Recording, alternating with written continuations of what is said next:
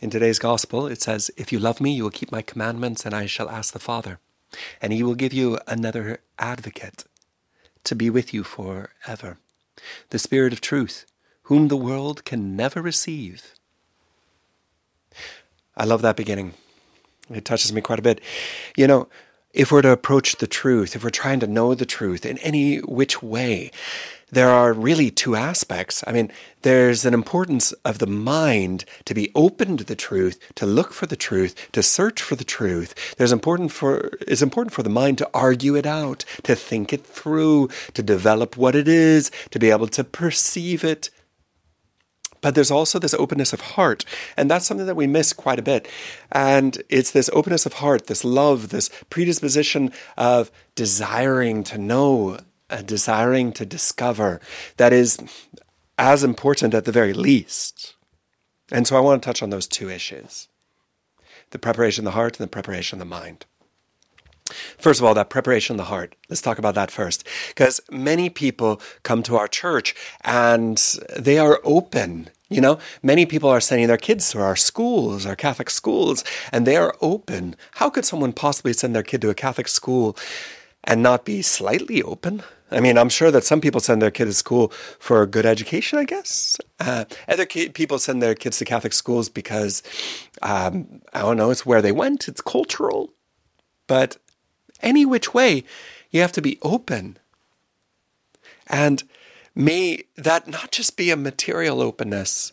I would ask that if anyone is in that state, to be a little bit more than just open, but to ask that God might help you to see more, to go in a step further, because there's this truth that we speak about in in the Bible that we speak about uh, through the words of Christ. Actually, it's Christ who spoke about it first. There's this truth that we're introduced to, and this truth it demands first that we be open, but open to God showing us from within that God might come down and dwell in you. This Spirit, this advocate, this paraclete might come down in you and remain in your heart.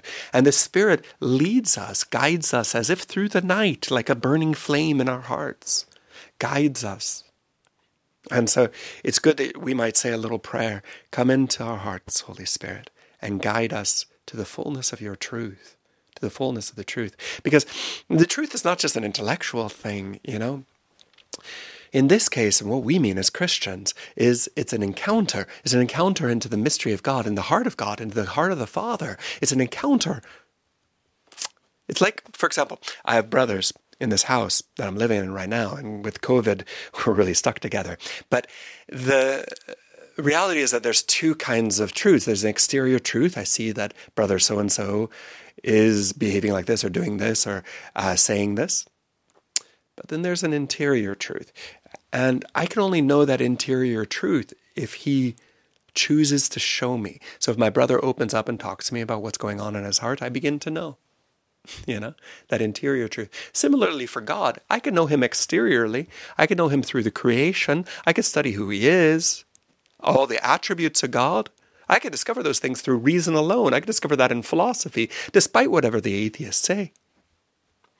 But it's still not enough. I can know who God is from the inside. He reveals to me who He is. He actually spoke, and He is speaking.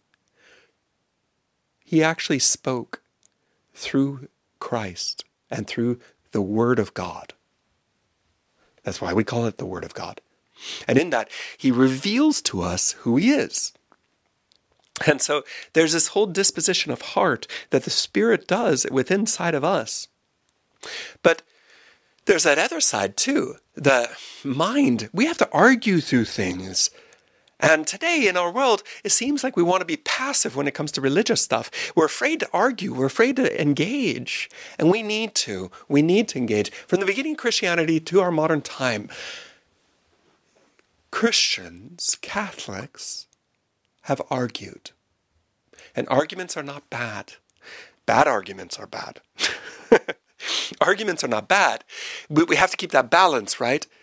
The reason why we argue is out of humble service of the truth and humble charity, service of our brothers and sisters.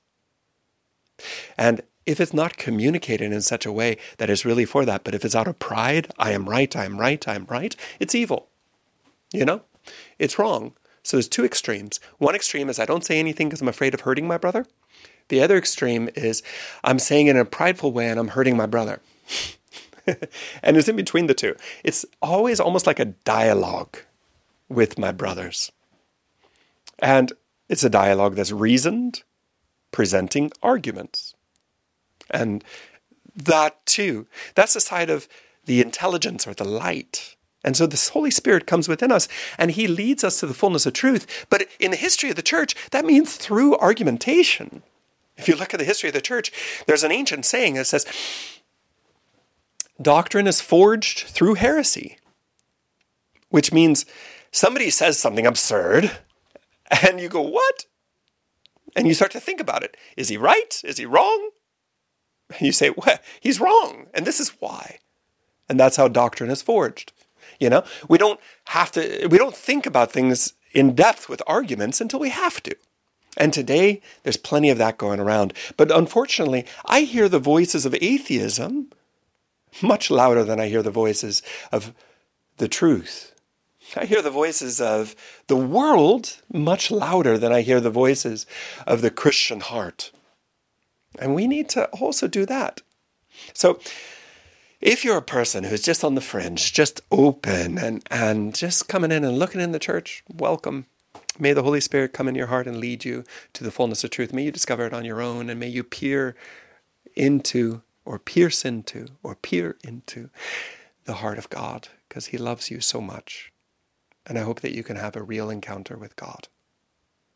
In faith, sure, but real nevertheless, even if it's hidden behind a veil.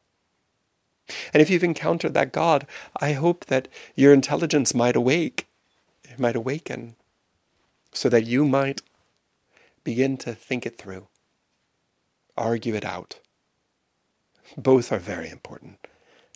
And I hope that I hope that you can invite the Spirit into your heart so you might enter into that truth. That truth that He is truly resurrected, He is truly alive, and He is sending His Holy Spirit out for you today because you are not alone. God is alive. In the name of the Father, the Son, and the Holy Spirit. Amen.